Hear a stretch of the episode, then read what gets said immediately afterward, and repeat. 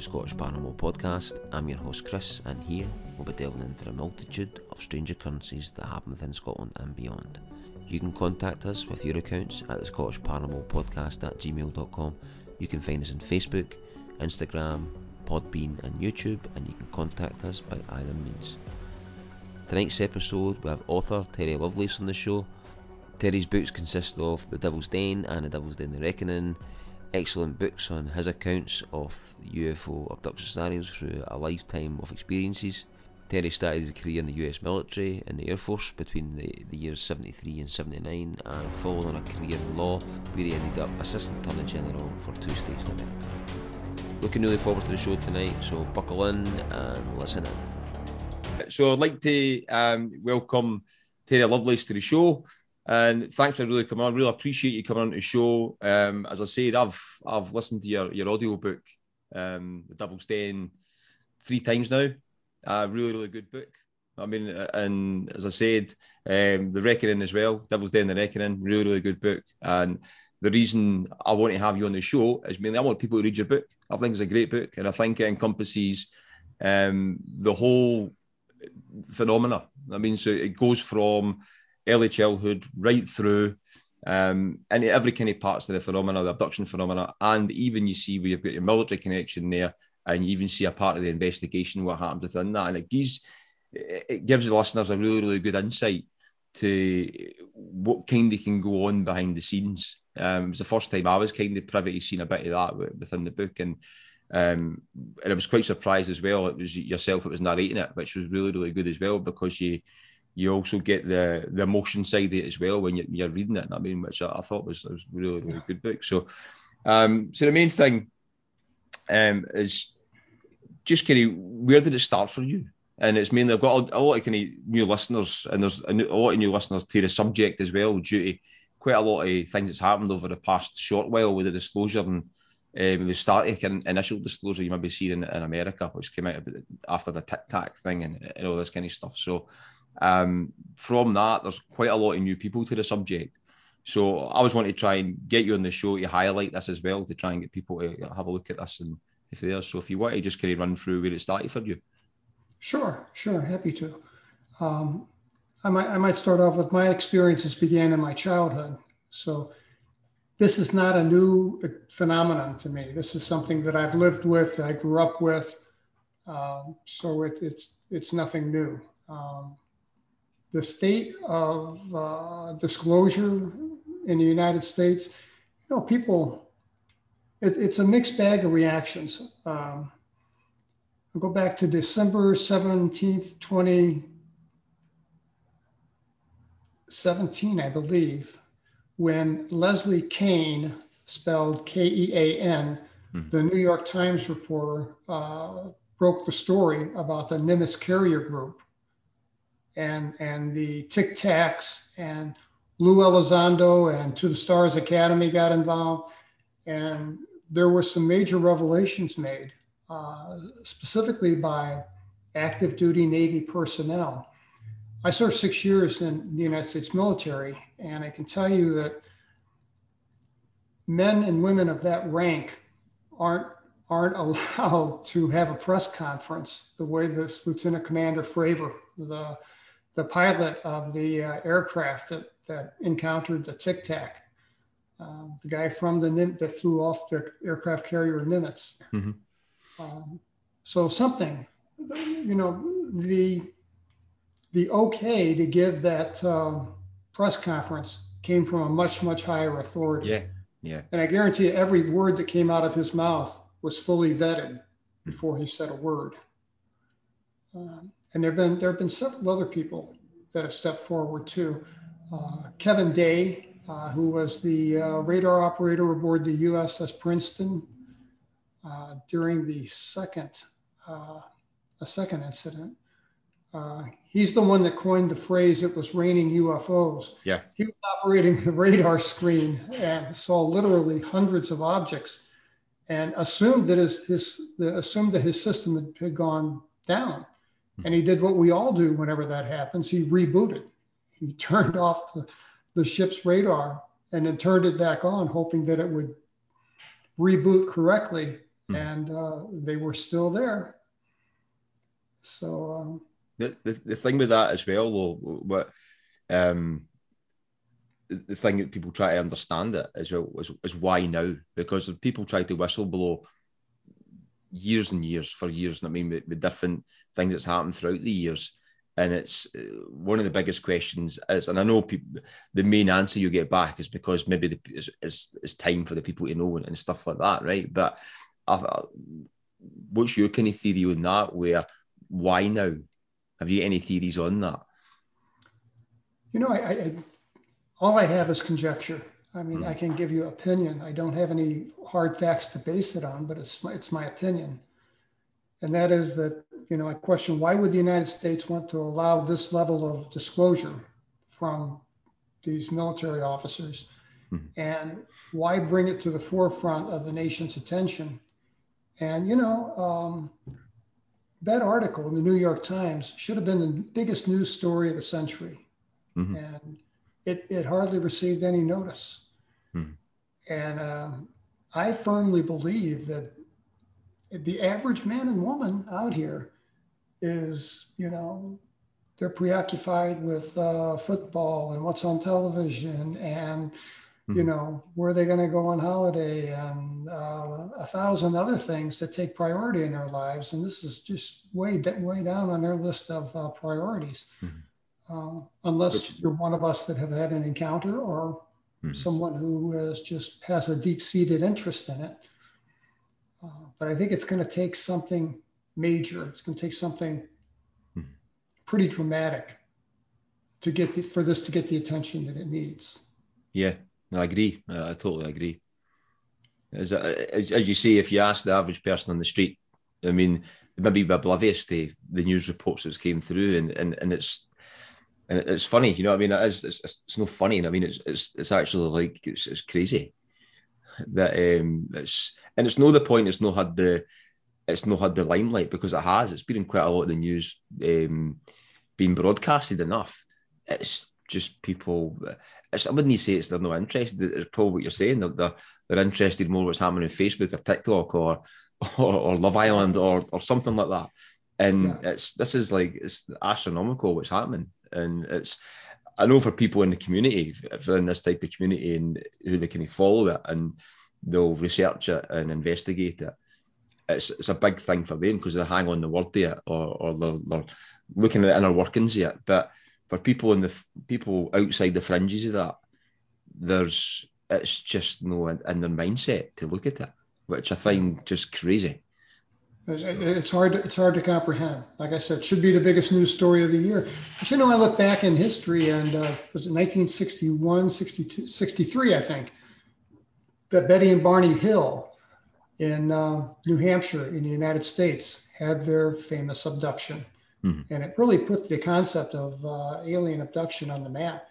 There was a magazine called Look, uh, that was a picture magazine of the day and there was a huge article about uh, Betty and Barney Hill being abducted and uh, um, their entire story. And it, uh, you know, it it never went anywhere. No, no one was, no, very few people were interested. I don't know. I, I don't get that. I wonder sometimes if we're conditioned or something. I, I don't know. I don't know, but that's my, my always kind of thought in the back is the whole kind of question why now it, it, it worries me why now? Because is there something imminent why we should know this, or is it just time? And and that's the, the kind of thing the, the under kind of line why no line in a sense line line, but it's like why now? That's what kind of tends to um I wouldn't say keep me awake at night, but it's one of the kind of threads that you'd it's you think why now? Is there something reason there? And one of the one of the things that stuck in my mind as well was one of the interviews with Luis Elizondo and um, somebody somebody had asked him the question: if people knew what you know, what would the next week look like? And with that question, and the answer from that was it would be a, if I can remember correctly, it was like a a, a deep kind of intake of breath for a day or something, and then a, a sigh for the rest of the week, and it would be hmm. like a somber sigh. And from that, you think what the bloody hell does he know? yeah, yeah, and you know, I, an interesting phenomenon. I apologize, my chair squeaks. I need to get some oil on that. Um, an interesting phenomenon is that sometimes I see things other people can't see. For instance, in 2014, my wife and I were coming out of a, uh, her optometrist appointment, and she hadn't had her eyes dilated. Her vision was fine. Um, and as we walked to the parking lot in the back of the building, I saw this woman by her car door looking up. So, human nature, I did the same. I looked up and I saw a silver cigar shaped object in the sky about about as you know about an inch long at arm's length uh, if you put it up in the sky so fairly big it wasn't just a dot mm-hmm. And the uh, it was a sunny day and the sun glinted off the top and the bottom was, was shaded and it was it was clearly something that were, didn't belong there i mean it wasn't it wasn't a, a jet it wasn't a dirigible it wasn't a balloon it was something else mm-hmm. And I pointed it out to my wife and I said, Oh my God, look at that. And she says, Look at what? And I said, Right, right there. And she says, I don't see anything. And I said, You can't see that? And she says, No, I can't see a thing. I just, she said, You know, I see the sky. And I asked this woman, I said, Madam, are you seeing what I'm seeing in the sky right now? And she turned in my direction and just went,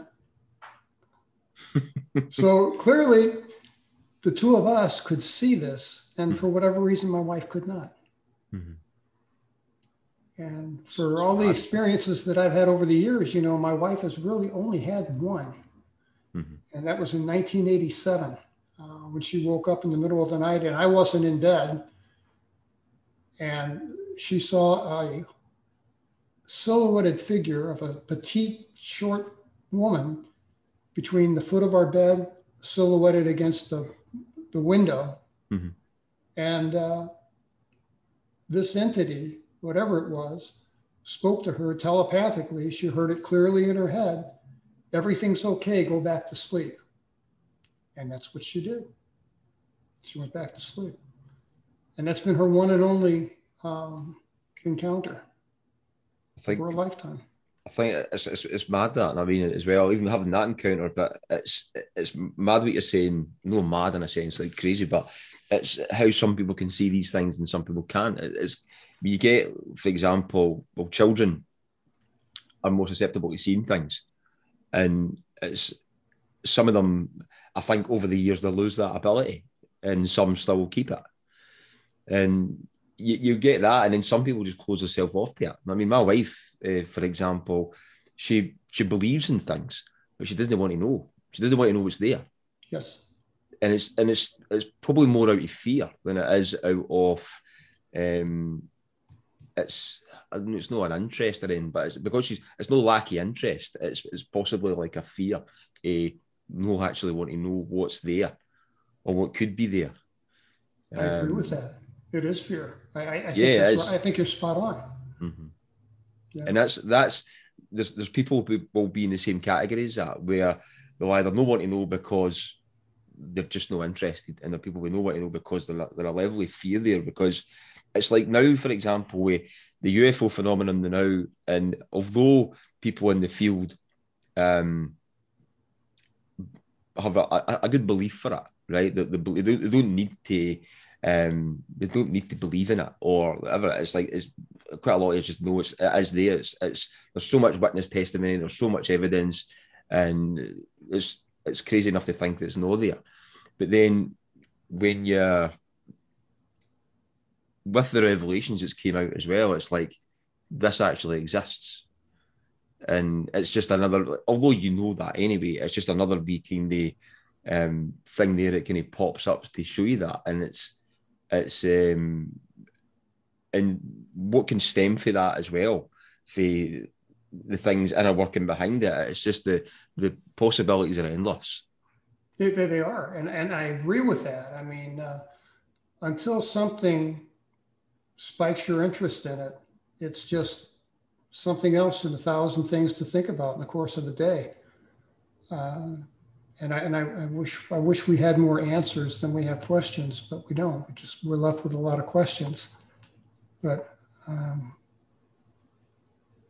yeah, I, I, I, agree with you, uh, and I think that. Well, I'll just I'll just say that it's going to take a major event. I'll just restate myself. It's going to take a major yeah. event to get to grab people's full and complete interest. Mm-hmm. But I think that's coming. Mm-hmm. I do too. But um, it's it's, it's um, the, the worry of that is it's it's not going to be uh, it's not going to be a nice thing of that. That's the worry of it. I mean, and people are going to just need to know um, for what it is. So, but like, go, going back to your own accounts, um, so where it kind of, if you want to kind of brief, briefly run through, um, I don't want to obviously ruin the whole book for the listeners. Not I mean, if you give them a kind of brief outline where where it kind of started for you uh, at, the, at the start of your kind of experiences, and then for where it where it kind of went from there. Yeah, uh, I could give a brief rundown of my childhood experiences. Mm-hmm.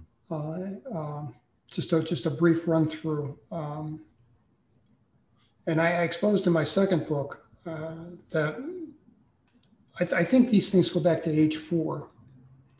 Uh, at least that's as far back as I can trace them. But as a, as a child, I had, I know this sounds crazy, but this is what I saw. I saw what looked like little monkeys, like little circus monkeys in my room. There were always four of them.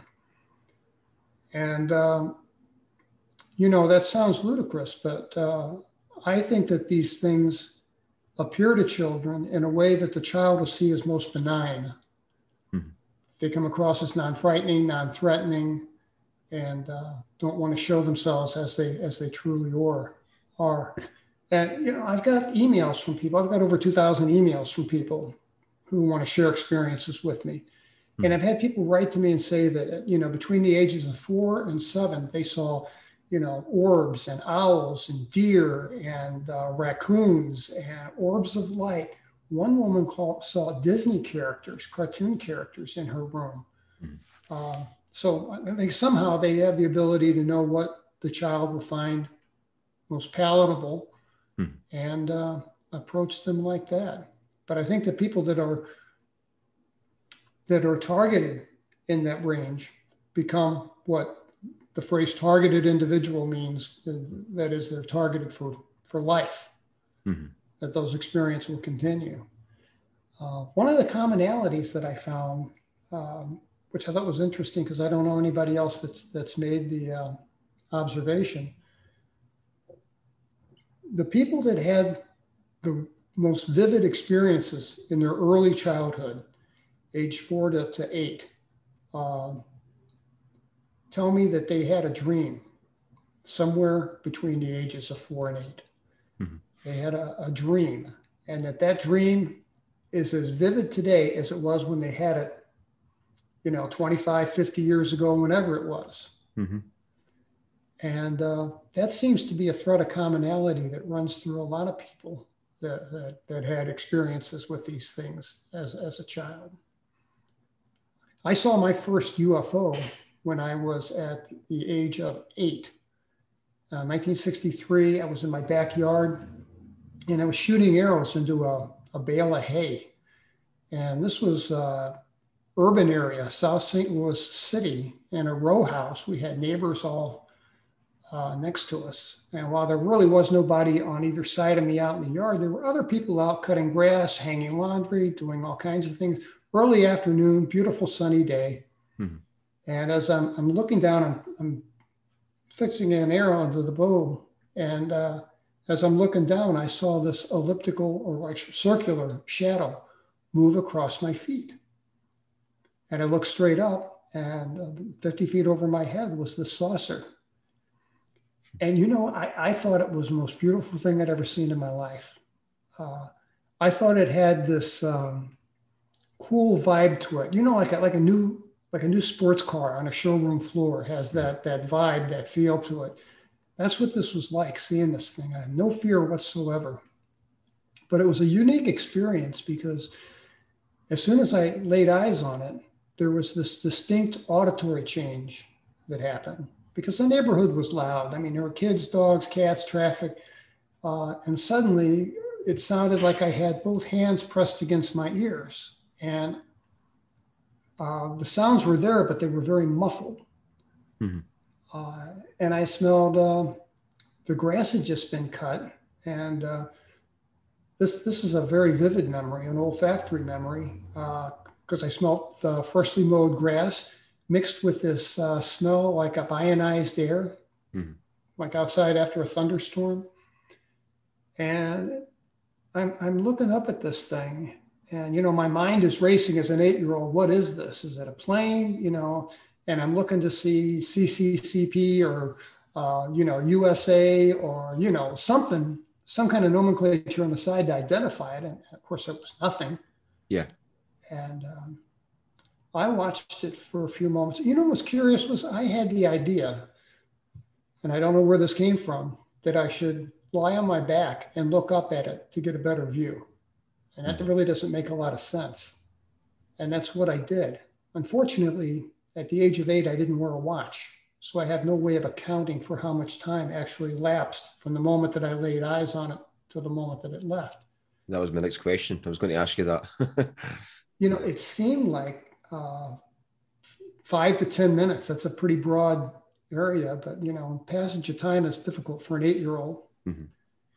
And uh, I had one, um, one uh, UFO investigator uh, named Lorien Fenton told me that she believes that I was taken up into this thing and then put back down. And that's the reason I was on my back. Mm-hmm.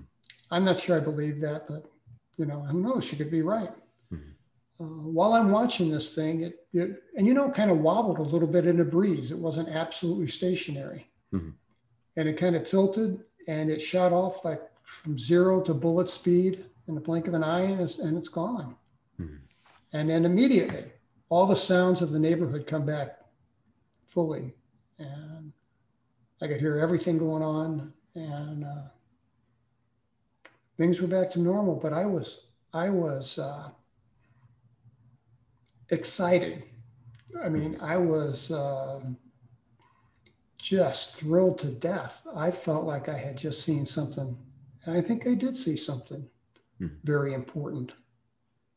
And I jump up and I yell, Mom! I yell for my mother. She comes running out, you know, and I'm like, Did you see it? Did you see it? It was so cool. And it was interesting because uh, my parents, you know, I told them what I saw. You know, I was a pretty straight kid. I didn't lie. I didn't make up stories. Mm-hmm. I told them I saw, using the words of the day, a flying saucer.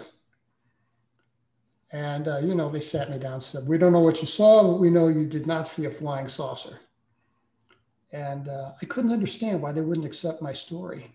You know, my dad gave, or my mother gave me a pencil and a piece of paper and said, Draw what you saw. I drew a circle and I handed it back to her because that's what I saw, you know. Uh, you know, but 1963 was kind of a different time. You know, my dad says, you know, you can't tell people you saw a flying saucer; they'll think there's something wrong with you. Mm-hmm. And then he added, they'll think there's something wrong with us. like, ah, now I get it. Now I get it. So, yeah, but that made a great big impression on me. Definitely uh, would. Yeah. And you know, like you said, the implications are huge. I'm an eight-year-old, and I'm thinking, well, if this thing didn't come from Earth, it came from, you know, thinking like an eight year old, Mars or Venus. That's the only two reference points of reference I had. Mm-hmm. And I said, that means that there must be people there. And there must be people there that live in houses mm-hmm. and have jobs and go to work like my dad does and work in factories and put these things together.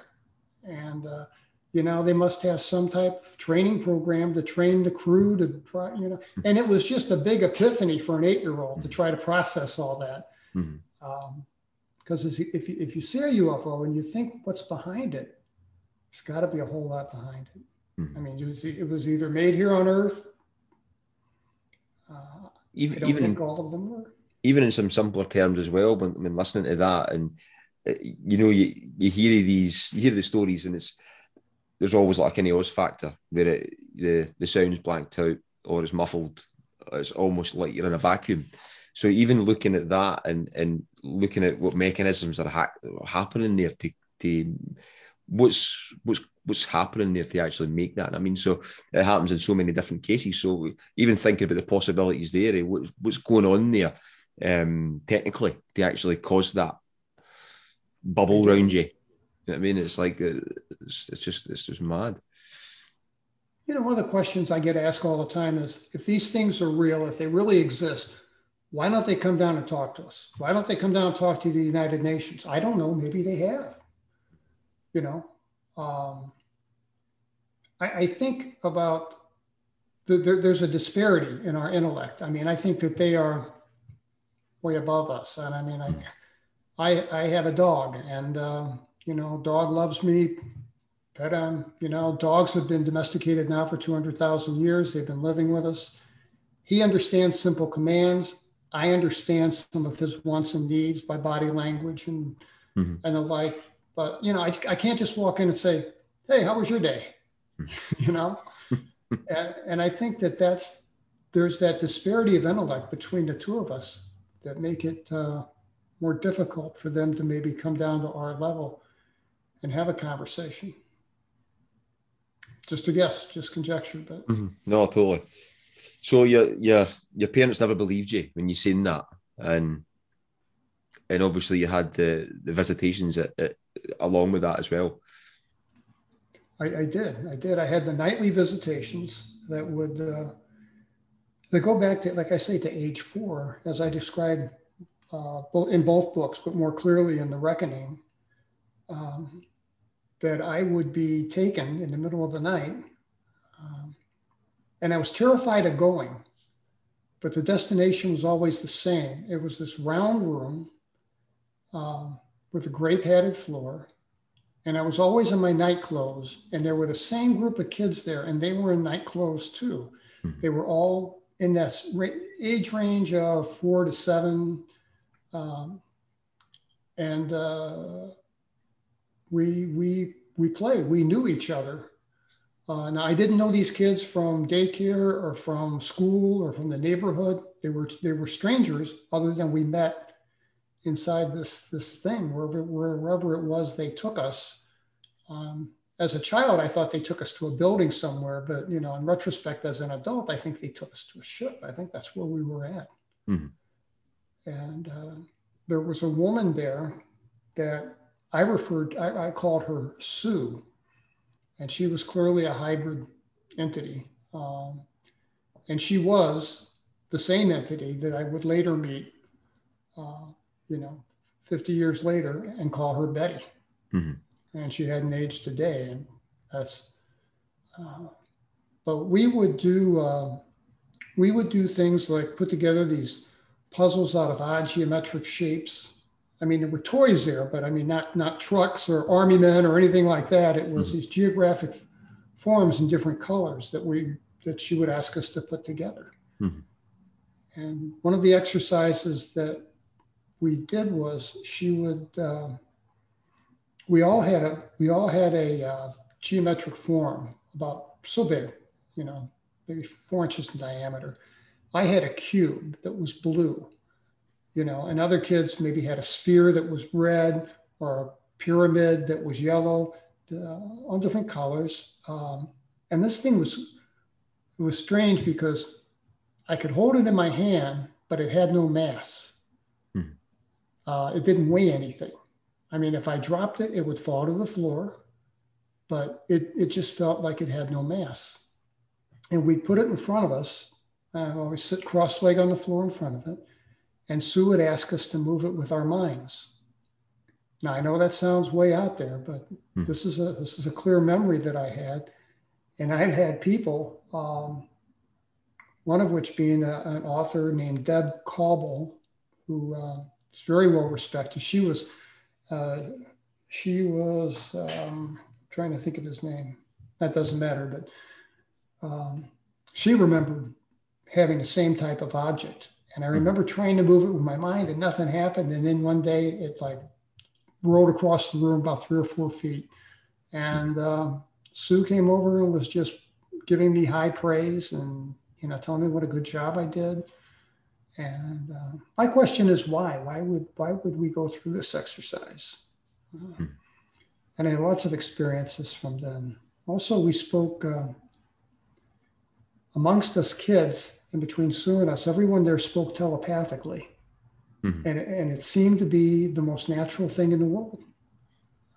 Uh, and uh, I, I don't get that, but I, you know, I'll say this: there's a good reason why human beings can't communicate telepathically, and that is, I don't think we're disciplined enough. Mm-hmm. I think it would be, you know, terrible. I think it'd be blood in the streets. I mean, I think it would be if our minds were an open book and every thought that we had was uh, could be perceived by the people around us. Mm-hmm. That wouldn't work so well. Too much mind clutter. yeah. Yeah. Yeah, totally. So when you did you ever get any answers back when you were asking uh, Sue why you were doing exercises and, and things like that? Did you ever get any answer back for it, or did you have a theory on why it was? Was it just conditioning, or is that what you kind of you took it as? I think that they were conditioning us for some purpose. I don't think it was just for you know, just for entertainment purposes. I don't think it was for purposes of study. I think that they were, um, I think that they were, we were being auditioned for something. Mm-hmm. Uh, but then again, that could just be part of being what's called a targeted individual who's going to be uh, observed for life. Maybe they need to establish a baseline of what our abilities are at that young age so they can measure our progression throughout the rest of our life. Mm-hmm. I mean, either one's as likely. Um, it must have been it must have been terrifying as well at some points as when you were younger. You know what I mean? And, and encountering some of these things at night as well. Yeah, you know the the um, going up to this ship or wherever they took us was never frightening. That was just um, familiar. Mm-hmm. And uh, what was what what was frightening was um, these little monkeys, these things that were masquerading as monkeys mm-hmm. that would appear in my room. Um, and I thought it was peculiar in that they would always ask my permission. They'd say, "Won't you come with us? Come with us and play." And it seemed like I had the ability to say yes or say no because I know mm-hmm. many times I went with them, and I know sometimes I would get scared and scream. And as soon as I screamed, you know, the hall light would go on, my parents would come down, and these things would just disappear in a swirl of shadows. Mm-hmm. So I've always been curious. That's a question I've never had answered was why would they need to ask my permission when I was young? Because mm-hmm. um, then obviously as an adult, they, did, they didn't ask my permission in 1977. They just took us. Mm-hmm.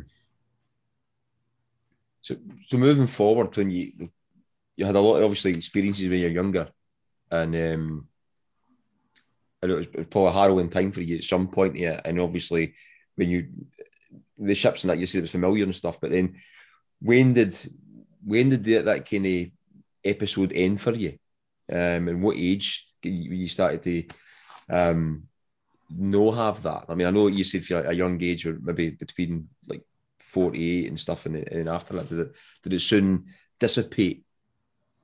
Yeah, my last childhood experience uh, was in 1966. I was 11 years old, mm-hmm.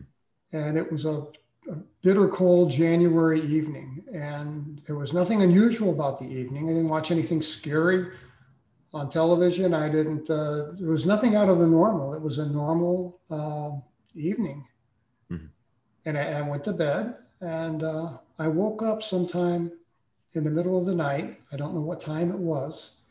And there was a, um, there were these lights flashing through the window of my uh, bedroom. My bedroom was on the second floor. And these lights are, are just incredibly bright and they're flashing. And they're green and yellow and white. And I thought, you know what, maybe a fire truck or something, maybe the house across the street's on fire. I don't know. Mm-hmm. And I, I, got out of bed and I went over to the window, and um, we lived in a very old house, very drafty, and the windows had Venetian blinds and then thick drapery over it to keep out the draft. Hmm. And uh, I pulled back these heavy drapes and I tucked them into the Venetian blinds so I could kind of have a hands free look at what was going on out there. And that's when I saw that right level with the my second story window was a, was a saucer, you know, maybe 20 feet in diameter.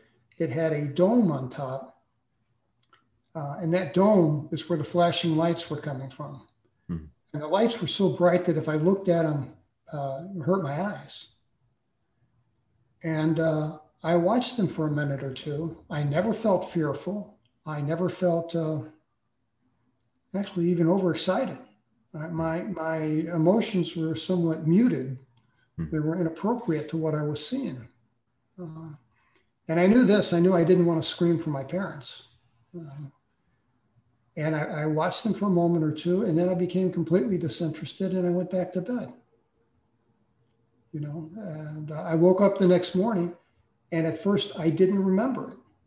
Uh, and I, I threw my legs over the edge of the bed, and then I saw the window with that curtain tucked into that Venetian blind, and it all flooded right back to me. I knew hmm. exactly where I was, and I, I, don't think it was a dream. There's no way it was a dream. Like I say, I got out of the bed, I did this thing to the to the blinds, and quite intentionally, and um, unintentionally, I left it that way. But uh, hmm.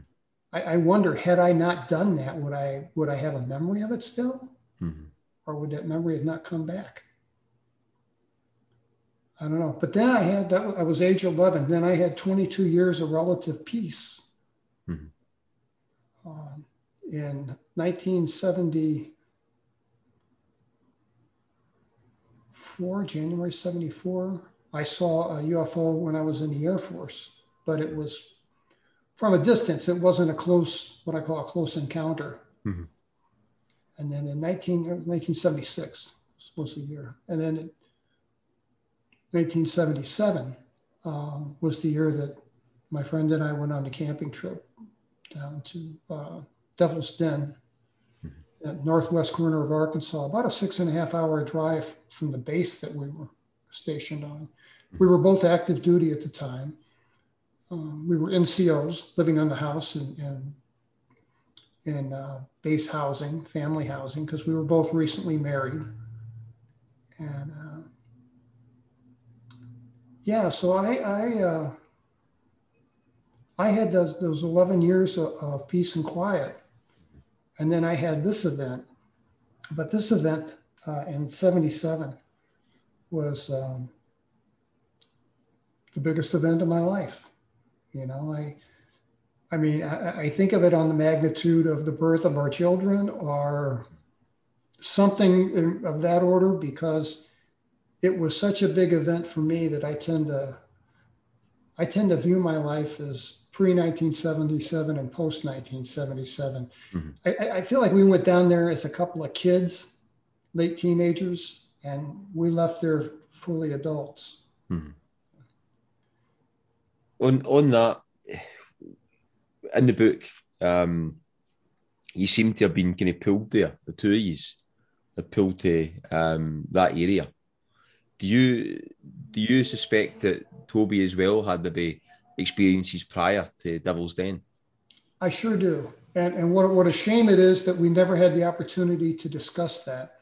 Mm-hmm. Um, you know, my friend Toby wanted to be an astronomer, cosmologist. Uh, he was a very gifted mathematician. You mm-hmm. know, he was he was in the service like me. He was in the service to get a um, ticket for a college college education. That was a reason we were there. Mm-hmm. Uh, he wanted to finish his enlistment and go study physics and then get go on and get a postgraduate degree in cosmology or astronomy or something. And he was a gifted kid. He was brilliant. Uh, and I often wondered where did that where did that interest come from? Mm-hmm. You know, I I I would bet my life he was uh, taken like I was who knows? We could have even met each other on that on that ship back in the day. We don't know. Why do you, did you have any theories on why it happened at Devil's Den? because like these things could potentially take you from anywhere. They could. They could take could have taken us out of the house, mm-hmm. you know, out of a car. They could have taken us anywhere. Um, and how did we get to Devil's Den? You know, this was Toby's idea. Uh, but I fully endorsed it. And it was odd because we were going down there to go camping in the wilderness, and we were we were living in the middle of a wilderness. I mean, there were a half a dozen mm-hmm. state and federal parks uh, within an hour drive or less. Uh, matter of fact, there was one directly across from the base. Uh, that base is still there today. It's Whiteman Air Force Base. Mm-hmm. At the time that we were there, it was uh, it had B-52s with nuclear weapons, and it had a squadron of Minuteman II ICBM missiles scattered out across the countryside and farm fields and the like. Uh, and all that stuff's long gone. It's now home to the B-2 bombers. Mm-hmm. That's where they call home.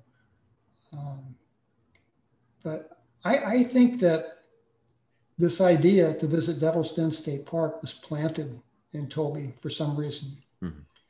And you know, I I started writing this book, uh, Incident at Devil's Den, in 2016.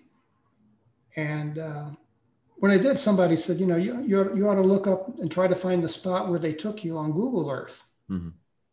And I told them, I said, you know, I, I it's got to be covered with 40 year old mature trees by now. Mm-hmm. We're not going to find anything. Um, I think I may have sent you a picture uh, of that of the plateau. Yeah, yeah. Mm. And if you look at it uh, from Google Earth, mm-hmm. it's almost triangular. Mm-hmm. I stated in the book that when we walked it, it, it seemed horseshoe shaped. Mm-hmm. Um, but what's interesting was that the grass is cut on top of that plateau. now there's still just a dirt road that goes almost vertically up the side of that hill, mm-hmm. uh, but there are tractor marks, uh, and someone goes up there on a regular basis and keeps that clear cut. They they cut the uh, weeds and the grass down to they're about six inches high, mm-hmm. and it's done on a regular basis. Now, the interesting thing is, is that's not actually in Devil's Den State Park. I, I had no way of knowing this at the time. If you go on Google Earth, it'll show you that there's a boundary line, and this triangle where we set up our camp on top of this plateau mm-hmm. is actually on federally owned land that's leased to an individual, uh, and it's owned by the Bureau of Land Management. Hmm. Uh, and it's uh, it's still an off limits area. Have you ever actually been up um, personally since the incident? Have I been up there again? Yes. No, I have not. No. I, I, I have not. I, I have an aversion to camping or uh, hmm. uh, that type of thing. I, uh, well, I've not been back. Uh, and, and it is off limits still. There's a chain across the road, and you know there's no admittance sign still. Mm-hmm. Uh, next year will be the 45th anniversary of the event. And I'm seriously considering making a trek down there and uh, maybe take some friends with me, hmm.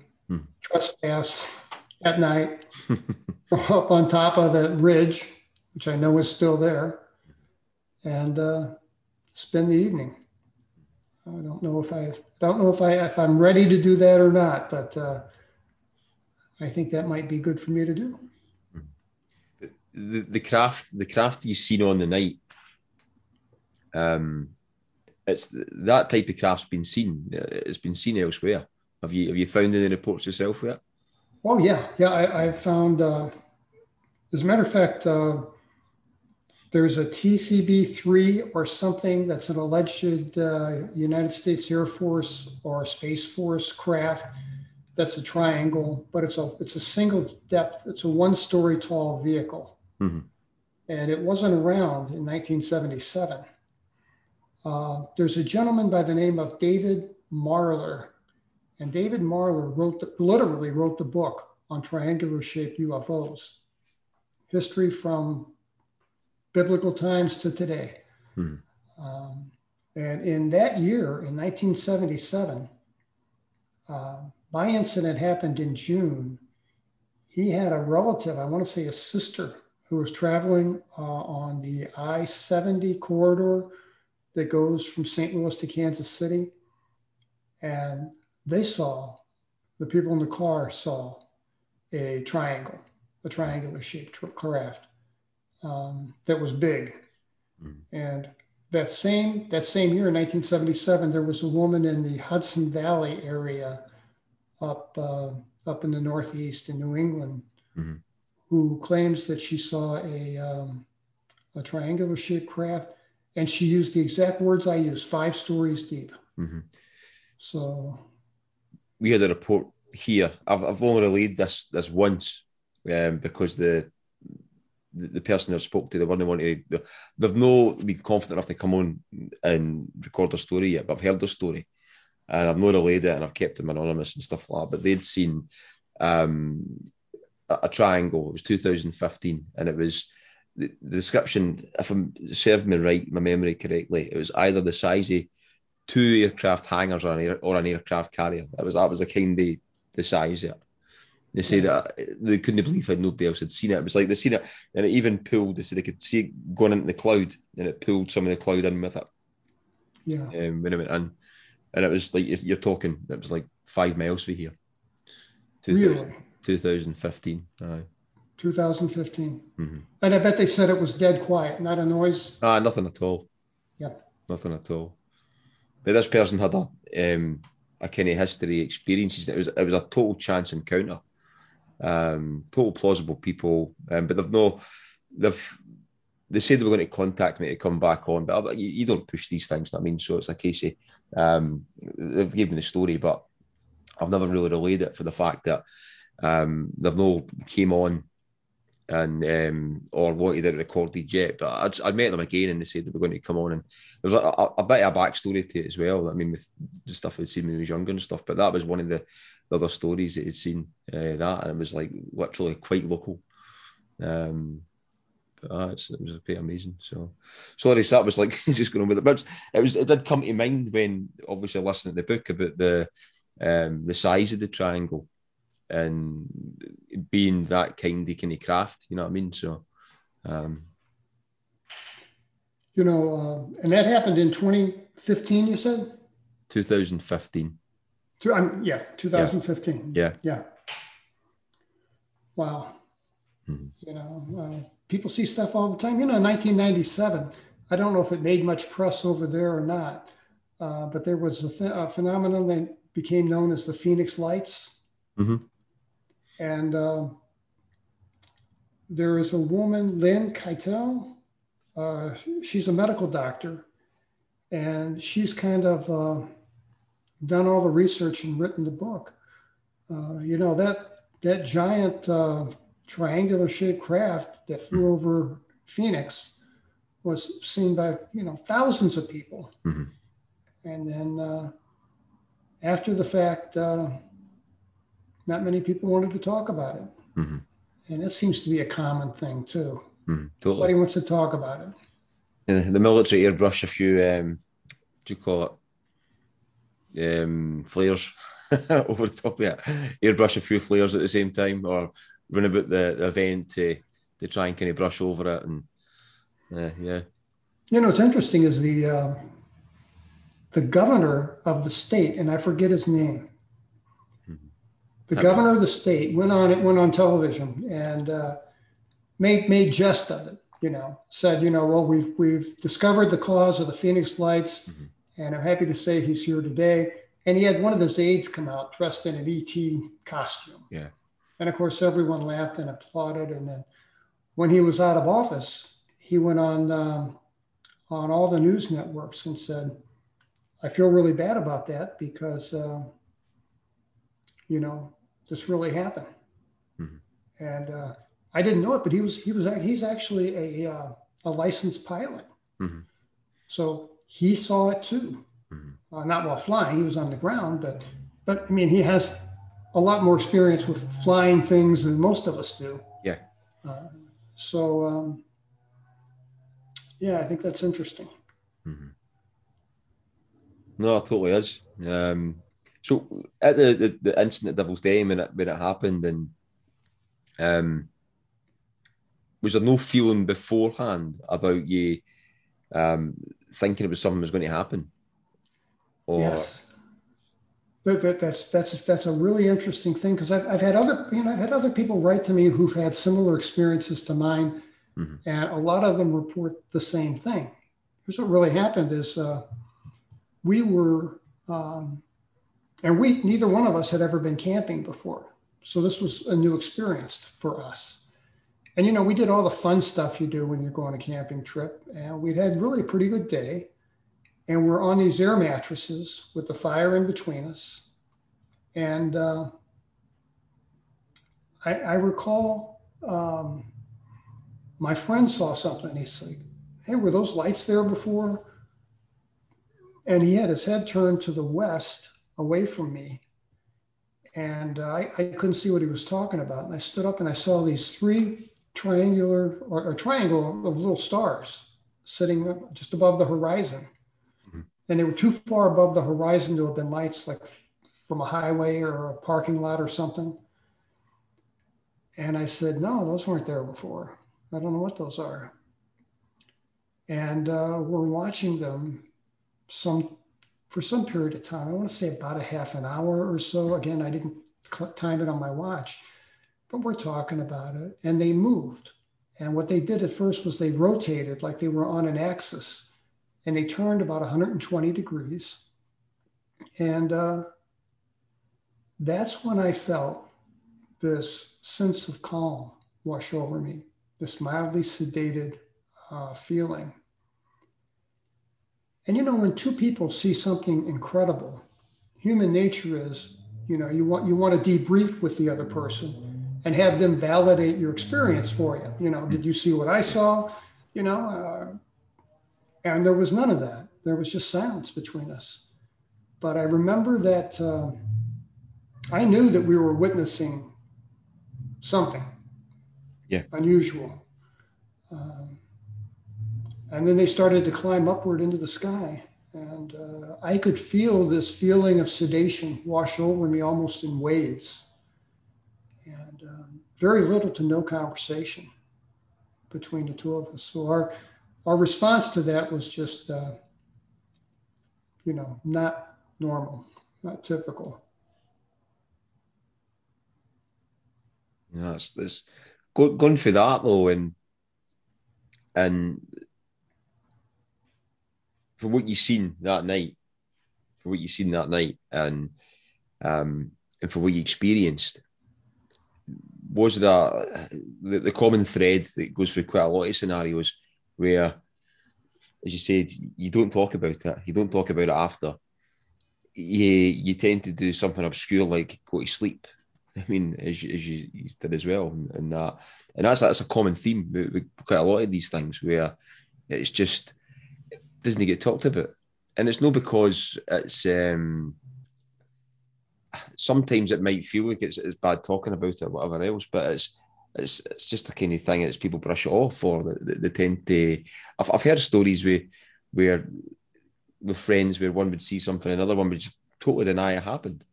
In that yeah, I, I think that speaks to the level of their influence over us. I genuinely believe that. Yeah, yeah. Because uh, I think that's just contrary to human nature. Mm-hmm. You know, we should have each been bolstering our experience and saying, yeah, this is what we saw. Put our heads together and, and uh, compare notes, but we didn't. We didn't want to talk about it. Mm-hmm. And um, what else was really odd was that uh, this guy Toby um, was my best friend. You know, we worked together on a night shift. Um, we both had uh, plans to go to college. We both had career plans mapped out and we were both newly married. Our wives were the best of friends. Mm-hmm. And, uh, you know, on our days off, we might play cards or tennis or do something, um, barbecue over at Toby's house. You know, we would spend time together. So, um, really strange. We left, we left the, um, the meadow and, uh, you know, we left all our stuff there we were just happy to leave. We left the tent, everything there. And I took my wallet and my car keys. That was it. And uh, Toby was able to navigate me in the in the dark, which was an amazing feat. um, and get us back to the main road. But on the way back, I sensed something was different. Something was different between the two of us. Mm-hmm. And here this guy is, um, and he said we're both in a lot of pain. But I think he's they whatever they did to me, they hurt him worse because mm-hmm. he was kind of curled up into a ball on this big bench seat in my uh, 1966 Impala, and I suddenly wanted nothing to do with the guy. Mm-hmm. And I, I, really had trouble with that. I couldn't reconcile that feeling. And uh, I, I, have trouble with it today. Mm-hmm. But it changed the character of our of our friendship. And there are hundreds of examples of that. Mm-hmm. Uh, I got, you know, hundreds of letters from people telling me that they, their group of friends witnessed something, and then uh, I call it the band breaks up. Everybody goes in a different direction. Yeah.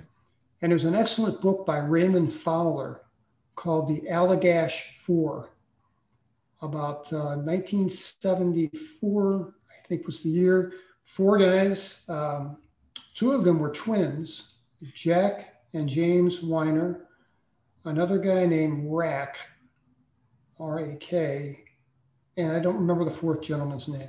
The four of them were all best of friends. Yeah. And they went out and they uh, did this camping trip. Um, and they camped on, on this lake um, off the Allagash River. Hmm. And they were really in a remote area, I mean, miles from anywhere. And they wanted to fish at night. So what they did was uh, they took up, they had, you know, uh, what do you call it, a chainsaw. Mm-hmm. And they cut some wood and they built this huge tower of wood for firewood and they lit this firewood and it just made this gigantic gigantic fire that would burn for hours and they did that because they knew these guys knew what they were doing mm-hmm. that if they went out onto this lake in the middle of the night with no moon or, or little moon uh, they wouldn't be able to find their way back to the camp mm-hmm. so this was kind of like their uh, lighthouse to get the, to, to navigate them back and while they were fishing um, one of the guys, I don't remember who, uh, saw something and said, Is that the moon? And he remembers everyone looking, and it was obvious it wasn't the moon. Mm-hmm. And it suddenly got bigger and brighter, and it was an aluminum canoe, and it lit up the inside of that aluminum ca- canoe like crazy. And that's when these guys were terrified, and they're just paddling like crazy to get to shore. And then that's it. They don't remember anything. The next thing they remember is they're paddling back to shore at a leisurely pace, and their fire that had been gigantic bonfire some hours earlier mm-hmm. is now just barely visible as a pile of, uh, you know, glowing embers. Mm-hmm. And that group of friends all all split up. They all went different ways after this event. Matter of fact, even on the car on the way back, there was no conversation about it. even the twins, and you know how close twins normally are. Yeah. They they they didn't communicate very well. Didn't communicate very much at all. The only reason that this whole event came to light was the one the one twin was having nightmares about being abducted while on the on the lake and he calls his brother up and says, Hey, you know, I've been kind of bothered by this nightmare. Let me run something by you. And the twin, the, other twin says, No, let me tell you. Do you dream about this? And he described they were both having the exact same dream. Mm-hmm. And that's when they decided to uh, see a psychiatrist or psychologist, I can't remember which, undergo hypnotic regression mm-hmm. and recover those memories. So amazing story very good book. It's, too. It must be something they do to you because you think anything, if people are surviving a traumatic experience together, it would usually probably bring them together closer. Absolutely. So Absolutely. it must be something that's done to to to make you part because it happens in so many different cases across the world, everywhere.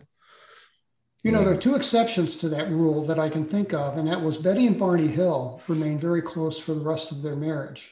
Mm-hmm. Um, I know Kathleen Marden, who is uh, Betty Hill's niece, and um, she confirmed that. And um, the other one was a gentleman from South Africa who contacted me, and he uh, he was an auto mechanic in a town somewhere from I don't I don't know the name of the village. I won't say it, but um, he had a call from a uh, customer saying that his uh, the uh, belt on his uh, tractor had broken down and he needed a new belt. Mhm. And the guy said, you know, I knew exactly what he needed. I had worked on his machine before. He said I, you know, threw it in his uh, in his car, his Range Rover, and uh, drove out to the to the to the farmer's field and saw him at the far end of the field. Drove out to the far end of the field, and the guy was just freaking out. he was just going crazy. And all I could say was, over there next door, I saw them. I saw them. And uh, they both together walked through this thick brush that separated his property from his neighbor's property. Mhm. And uh, he said he saw four of these uh, bullet shaped silver objects, uh, the size of a full size van. Mhm. And they were in the middle of this field in kind of like a diamond shaped formation, and they were all rotating real quick, real, real fast. And the guy said that he thought it was a motion picture set. He was looking for cameras and couldn't find anything. And uh, he made the decision. He said, Well, I'm going to walk over and greet them. And his friend said, No, don't do that. You're going to put yourself in jeopardy. And his friend had a pistol out. He's like, Put the pistol away. There's no need for that. You know, you, you, know, you'll shoot me. Or, uh. So anyway, he walks across the field, the short distance, and walks up to one of these things that's spinning. And as he, he says, as it's spinning, it slows and stops, and then a doorway opens up like a like a camera lens, uh, like like uh, like the pupil of an eye would. Iris. would, uh, Mhm. yeah, this doorway opens up, and there's a what looked like uh, these are his words. It looked like a man of the Mongolian race, dressed in a tinfoil suit with tinfoil boots. And he said he he spoke to me by thought transference. I'd never heard the term thought transference before. Mhm. There were there were a couple things he spoke. Uh, we communicated by uh, email, and his his writing was half English, half Afrikaans. Mhm. We had a little bit of dif- uh, difficulty communicating, but we got we got everything right. It's important. And um, the man thought the, the man in the spacecraft spoke to him by thought transference, and he said to him, "We apologize for the trespass. We're, we're uh, affecting some repairs, and we should be done very shortly and be on our way." And this guy, I, I, I love this line. This line would make a movie. This is, he said that he said to this alien, he said, "Well, you know, I've, I'm pretty good with machinery. Would you like me to come in and take a look, see if I can help?" I just, I just thought that's a, that's the greatest line, and he was sincere. Mhm. And um, the um, the uh, man in the tinfoil suit said, "Your friend is very concerned. He's not doing well. You should go back and reassure him that everything's okay. We'll be gone Mhm. very shortly." Uh, and that's what he did. And a short while later, they all lifted up, he said, in unison and took off, you know, zero to 500 miles an hour and were gone. but those two guys, uh, he said we were like two old war mates. He said we, you know, we'd get together and, and have a whiskey every chance we could and go over this experience over and over again. And they just couldn't talk about it enough. And they stayed best of friends.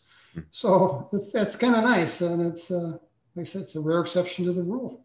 No, it is. I mean, but you do find, as we say, there's, there's people just part part um, company or just don't talk about it. I mean, that's that So, so, so after your encounter um, in Devil's Den, you and Toby, and you taken up in the ship, and not going into too much detail in that, obviously, just to not to ruin everything for the for the listeners for if they're going to get the book and stuff. Um, but when you say you, you, you got back, I know you, you were you're dehydrated as you say, and and you were um, pretty feeling feeling pretty terrible.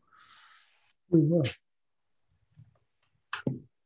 And um, so feeling pretty terrible and stuff, and then then obviously that incorporated into the, the mix the the OSI agents um, for the base and stuff, or were, were they from the base or were they drafted in from elsewhere? I know there's a bit of a, a, a roundabout, quite a big question in that. So yeah, and, and I can't I can't speak to that because I don't know the answer because I wasn't familiar with OSI agents uh, mm-hmm. any at all. Mm-hmm. Um, other than uh, I knew that they had a reputation for being um, harsh. Yeah. And um, when, when we got back to the base, we both had severe sunburn. We had flash burns to the eyes. That's the same burn that like an arc welder would get if they didn't wear that hood with the smoked glass. Yeah. And uh, had the worst sunburn I'd ever had in my life, but I never blistered and I never peeled. Mm-hmm. Uh, and we were both severely dehydrated. So they hospitalized us, but they separated us. Mm-hmm. And they put us each in separate rooms. And uh, uh, there's a gentleman named Robert Hastings who's written a couple books here, and he also was uh, famous for the 2001 um, press club hearings in uh, Washington, D.C. back mm-hmm. in 2001 uh, to talk about UFOs. And uh, his specialty is um, people in the military that see foreign, out, you know, UFOs, UAPs, whatever you want to call them, have an experience. Yeah. Mm-hmm. And he said that it's absolutely. He cites a bunch of experience, a bunch of examples. It's it's common it's common practice for them to break up the two. You know, if there are four guys that see something, four people, they'll send them off in four different uh, directions. Uh, mm-hmm. They'll break them up, and uh, so I'm in the hospital uh, I was hospitalized three days, two nights. And I was there on the second night. I knew I was going to be going home sometime the next day. And an OSI agent, uh, my, my night nurse came in to give me an injection, and these two guys in business suits came in and followed her. Um, and no, they weren't black. People asked me if they were men in black. No, they weren't. They, they wore a blue business suit. Uh, but I could tell they were cops. These guys were plainly police officers. I mean, you know, they had that kind of swagger. They had their uh, suit coat unbuttoned. I could see that they had a shoulder holster with a firearm in it. Mm-hmm. And uh, one was an older guy, maybe late 40s, early 50s, and the other guy was a was a captain, um, early 30s maybe. And uh, they walked in and they showed me their badges and uh, read me my rights under the Uniform Code of Military Justice and, uh, you know, Toby and I made this pact. And we promised one another that under no circumstances would we tell anybody that we saw a UFO, you know, the size of a medical building. Mm-hmm. Uh, because we feared, and it was a legitimate fear, we feared that, um, you know, we'd be sent for a psychological evaluation or maybe dismissed from the military, you know, and that could lose, could cost us our, our GI Bill, our ticket to uh, hmm. college education. Uh, and neither one of us wanted that. So we said that we would, and we were opposed to lying. So the, the story we told was we went to bed feeling funny and woke up feeling terrible and felt so sick we just came home. Mm-hmm. Now, in the face of it, that's the truth. Um, so that was our story. And uh, that's what I told this OSI agent. Now, you know, I don't know how this OSI agent knew, but he knew. Mm-hmm. He knew what we saw, no question in my mind. Mm-hmm. And uh, toward the end of this interrogation, uh, the captain leaves, and then it's just me and this major in the room and he had this Alabama uh, Mississippi accent. I'm not sure which. But he got down close to my ear and he whispered, he said, Son, I know and you know you two knuckleheads stumbled onto something while you were out there. And I think you know what I'm talking about. And I didn't answer. I didn't answer. I didn't know how to answer. And he said, uh, because I had a reputation in the squadron for being an amateur photographer. Mm-hmm. And, and that was that was that was commonly known. And he uh, he asked me, he says, All I want to know is how many pictures of it did you take? And you know, without thinking, I blurted out, Sir, I didn't take a single picture. And he just smiled because I just confirmed for him that, that I saw something, you know. And uh, like I say, he knew. Uh, I don't know how he knew, but he knew. That's what I found most interesting about it as well. That part of it is how they knew that. So did they have prior knowledge yet of the tracking, or so that so that's that's just there's so many kind of avenues you, you can go with that. You know, it, I think there are three distinct possibilities. It could be um, number one, it could be that we work arm in arm with these aliens.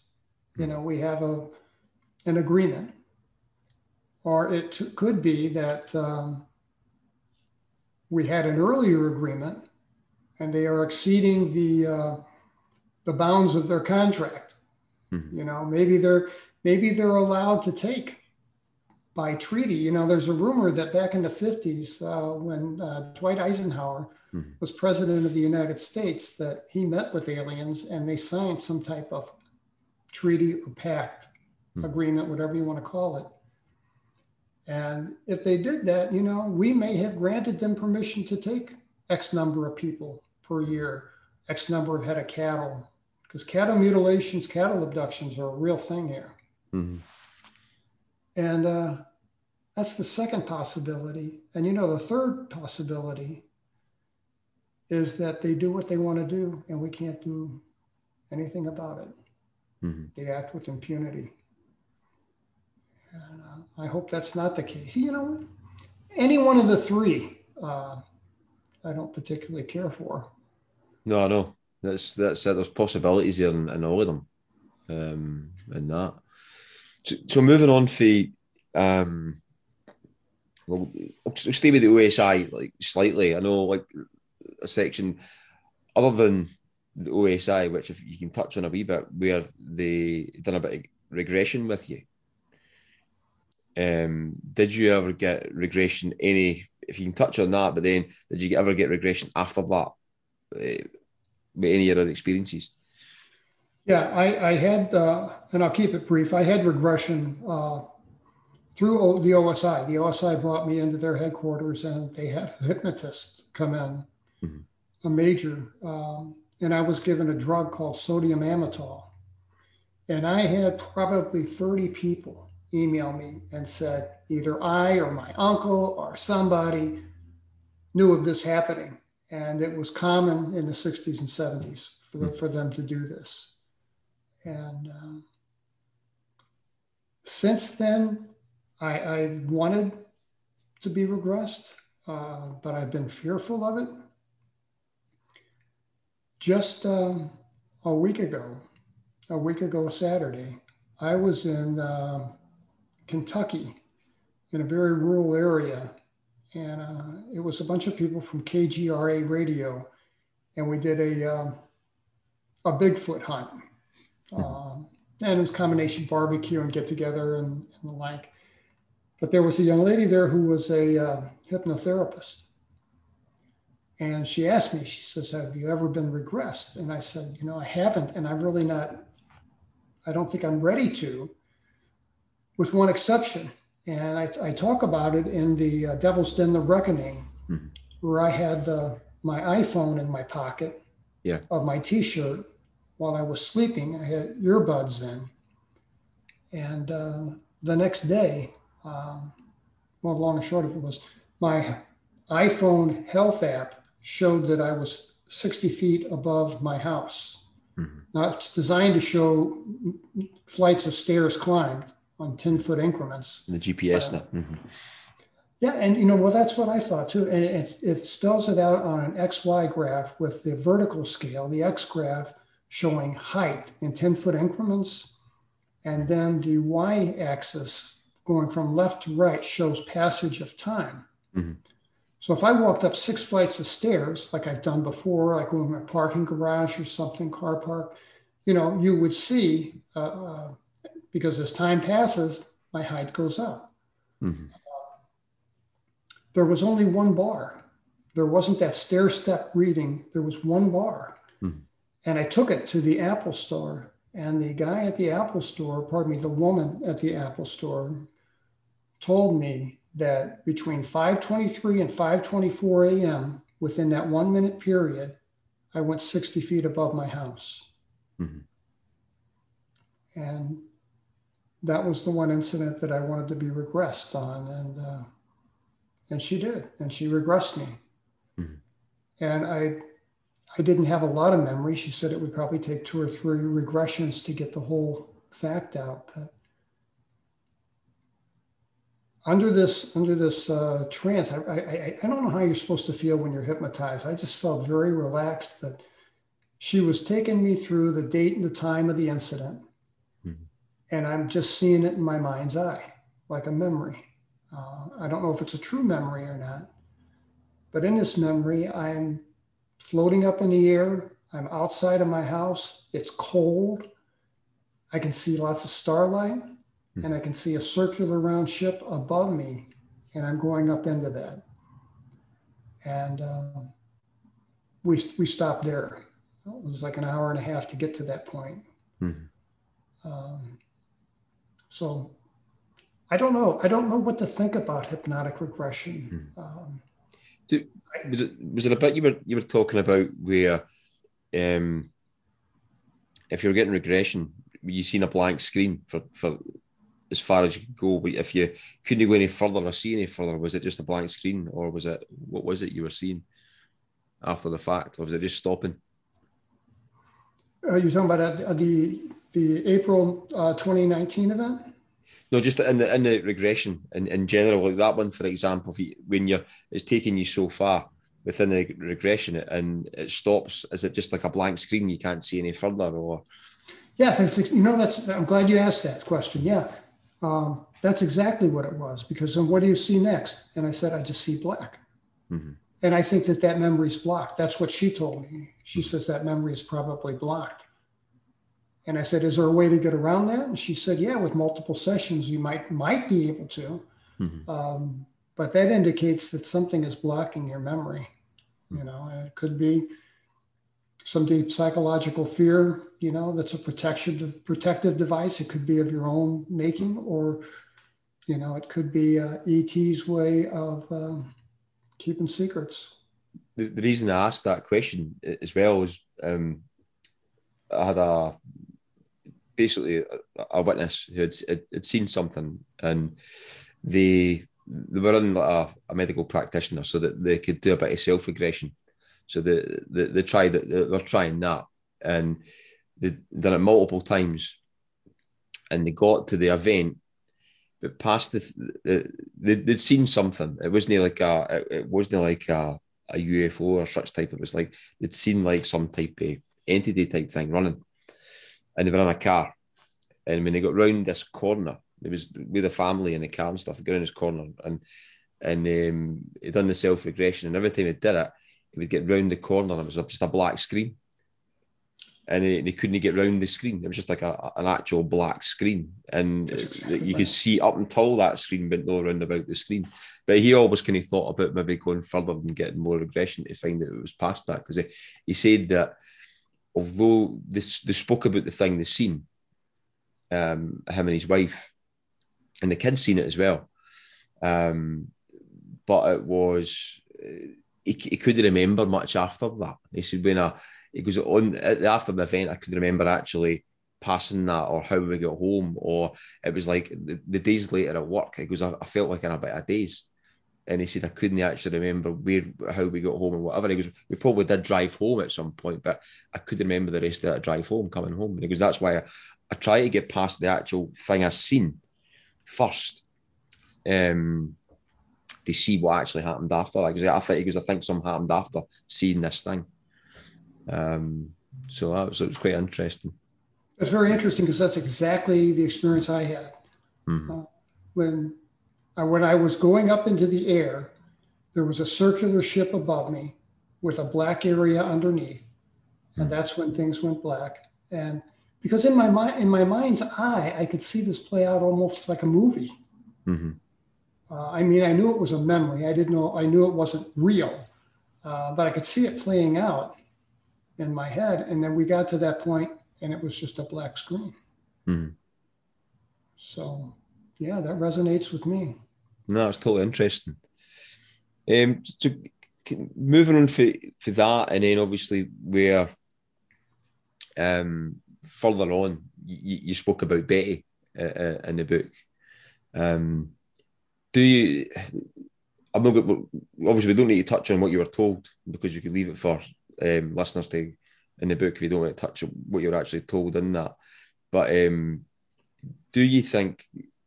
Why do you think you were told what you were told? And do you think they tell the truth?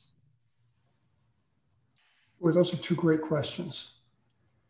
And you know, um, it's crossed my mind that I could have been told a lie for purposes of misinformation mm-hmm. uh, to make me look a fool or make the, the subject look ludicrous and unbelievable. Uh, that's possible. You know, I, I, don't know. I mean, I don't know what the future holds. Mm-hmm. Um, but you know, I felt this um, fondness for this entity, Betty or Sue, as I knew her as a, as a young child. And uh, I would feel very betrayed if that were the case. But uh, mm-hmm. but who knows? I, I don't I don't know what their intentions are. Mm-hmm. Um, I got more of a vibe from her of concern mm-hmm. than I did um, misinformation. Mm-hmm. And I hope that's right. Uh, you know, I think I had this, this, these feelings for her, and don't get me wrong, they're not romantic in any way, uh, but they're more maternal. Uh, I guess because I was four when we first, when I first encountered her. Mm. these are kind of maternal feelings that I have for her, and uh, I don't know. I, you know, that's that's the huge question. Uh, what's all this about? I, I, would love to sit down with her and have her answer questions, but uh, it doesn't work that way. Hmm. Uh, they tell me what they want me to know, and uh, you know, they're just they're just not taking questions that day. Does it does it worry you or keep you up at night for what you were told? No, uh, it doesn't, because uh, I, have had things happen over the years, uh, and I and I don't mention this. I don't think in any of my book, either of my books, and I should. My wife and I, over the years, have had uh, strange experiences with electronics, in particular, mm-hmm. and um, we've had. Uh, oh my gosh, since 1977, we've lived a dozen different places and had dozens of television sets. And um, to this day, it'll happen maybe once, maybe twice a year. Hmm. In the middle of the night, the television set will turn itself on in the living room, never in the bedroom, always in the living room. Mm-hmm.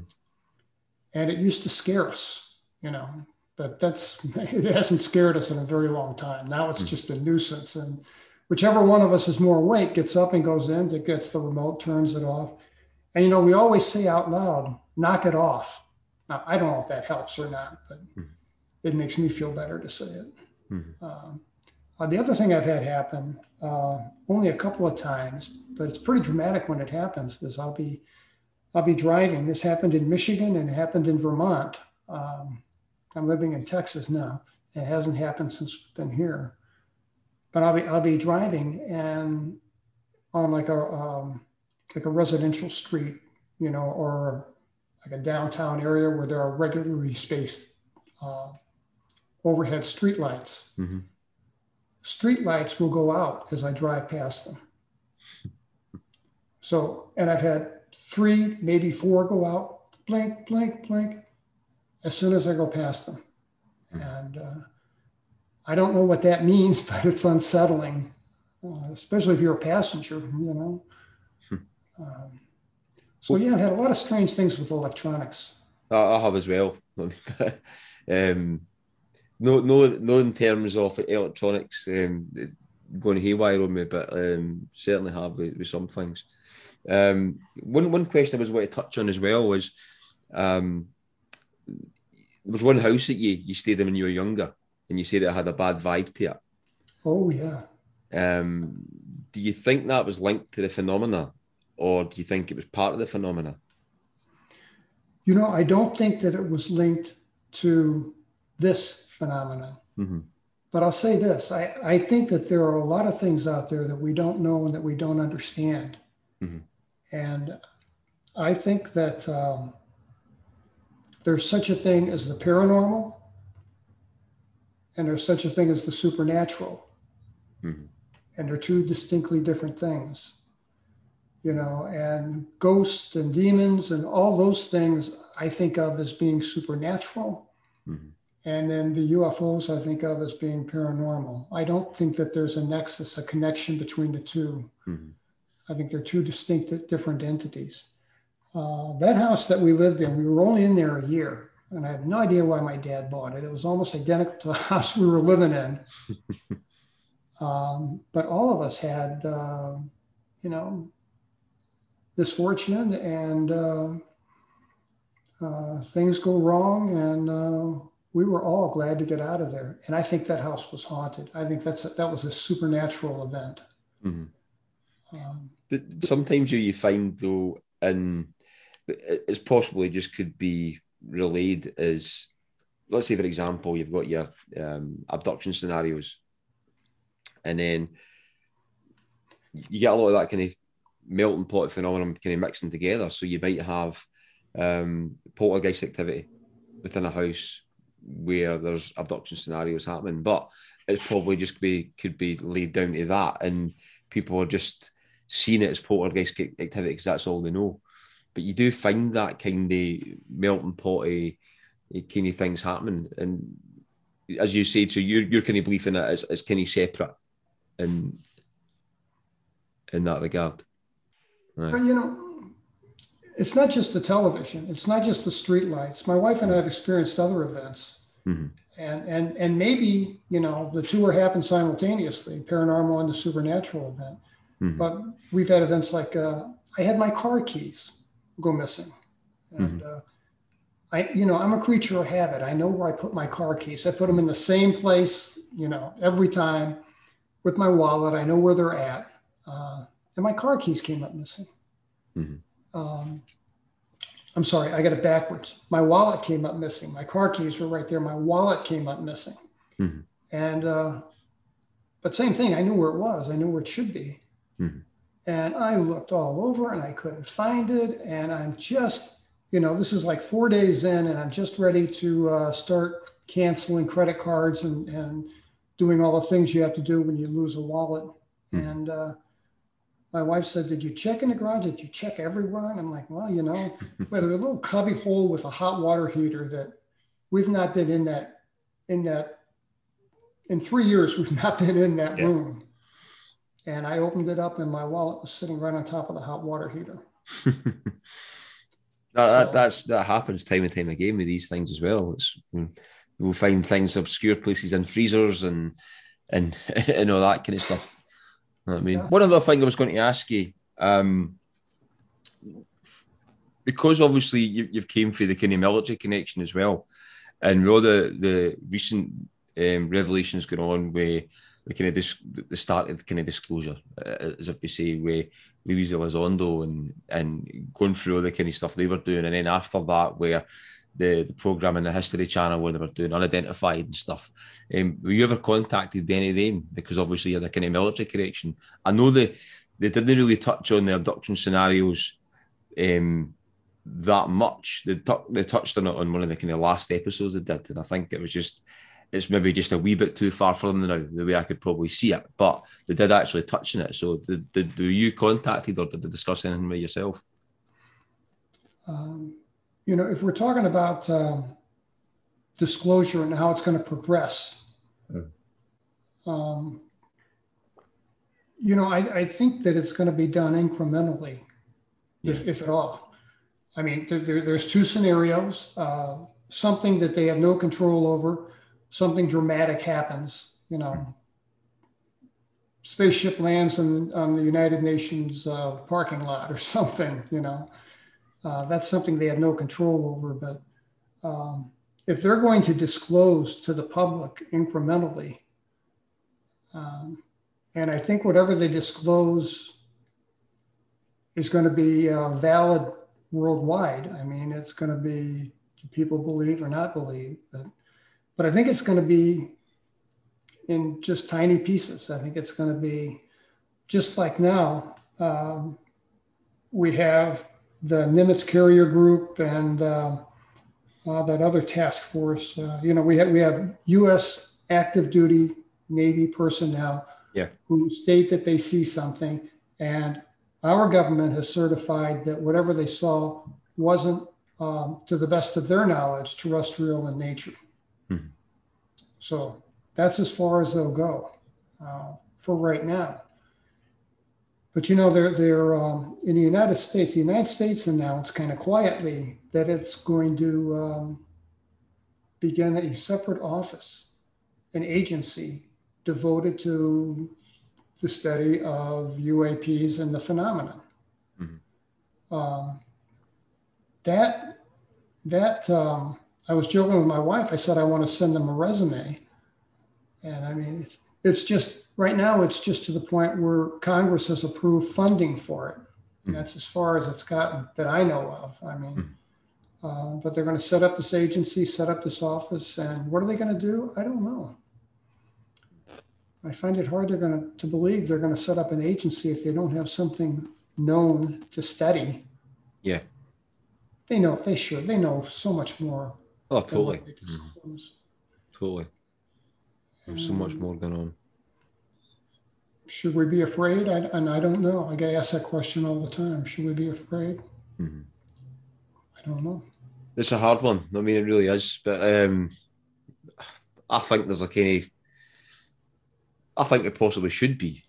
Um, I'm not saying it's going to be nefarious or bad or, or whatever, but I, I, do believe that there's a reasoning why there's like a, a, push to try and let people know quicker than they probably I even plan to at some point. So that's that's what I kind of believe in my own kind of head that the the something's turned their hand to actually say right we need to do this now. No, because um, that the people should know and all that kind of stuff. I, I do think that something's turned their hand to to make it be pushed a bit more.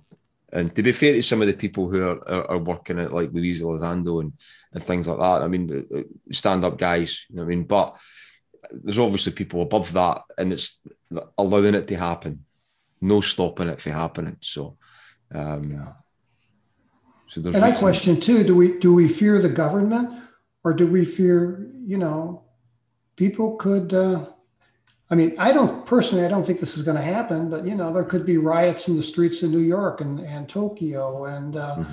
you know, wherever. I mean, uh, mm-hmm. and if that happens, you know, your neighbors might be uh, the enemy. Who knows? I mean, supply chain disruptions. There's all kinds of crazy things that could flow from that, uh, from such an announcement. Um, mm-hmm. I have no idea what the religious community. How they would react to such a thing. Uh, supposedly, the Catholic Church has admitted that um, it's possible for extraterrestrial beings to exist. Mm-hmm. And uh, if they do, and they come here, they said that they would welcome them and seek to baptize them into the Catholic Church. that was so, that was another that was another comment as well that was kind of kept I'm not saying low key, but it just wasn't um, mainstream people kind of thinking of it, or, or with that that statement coming out of the Vatican as well and stuff. Big statement. Yeah, big, big, big, statement. statement. And you know, I got interested in that and I researched that after they made that statement, what, 2017, 2016? It's been a while now. Um, I didn't know that the Vatican uh, aggressively recruits and hires physicists, cosmologists, and astronomers. And that the Catholic Church owns, and this is fact, this isn't you know mm-hmm. misinformation, owns um, three observatories. One in northern Italy, one in California, and one in South America. I want to say Brazil. Mm-hmm. And uh, they uh, they routinely publish papers in respected journals uh, on the topic, scientific journals, discoveries made by by uh, by Roman Catholic priests that are brought into the priesthood and uh, made astronomers. And, you know, I guess my question is why, why, why would the church um, spend the time and money to investigate that? Mm-hmm. Uh, I'm just, I just really interesting. Mm-hmm. It's really interesting. Yeah. yeah, but definitely we're, we're living in interesting times. Definitely are. Mm-hmm. Well, Terry, listen, I'd like to thank you very much for your time and, and covering uh, obviously your stories with us and your accounts throughout your years, and obviously your book as well. I mean, your your two books are amazing, and uh, I'd get anybody obviously if you can get out and, and get the book, listen to it. I mean, I was lucky enough for the the the work I had at the time, I could sit and listen to it on a good drive. So I have listened a good number of times and pretty good and stuff. So um, I, I totally thank you for your time. Um, and I really appreciate you coming on and, and coming on with us as well. So, so on behalf of the Scottish Paranormal Podcast, um, I'd like to say thanks very much. Thank you, Chris. I appreciate it. Take care. Take care.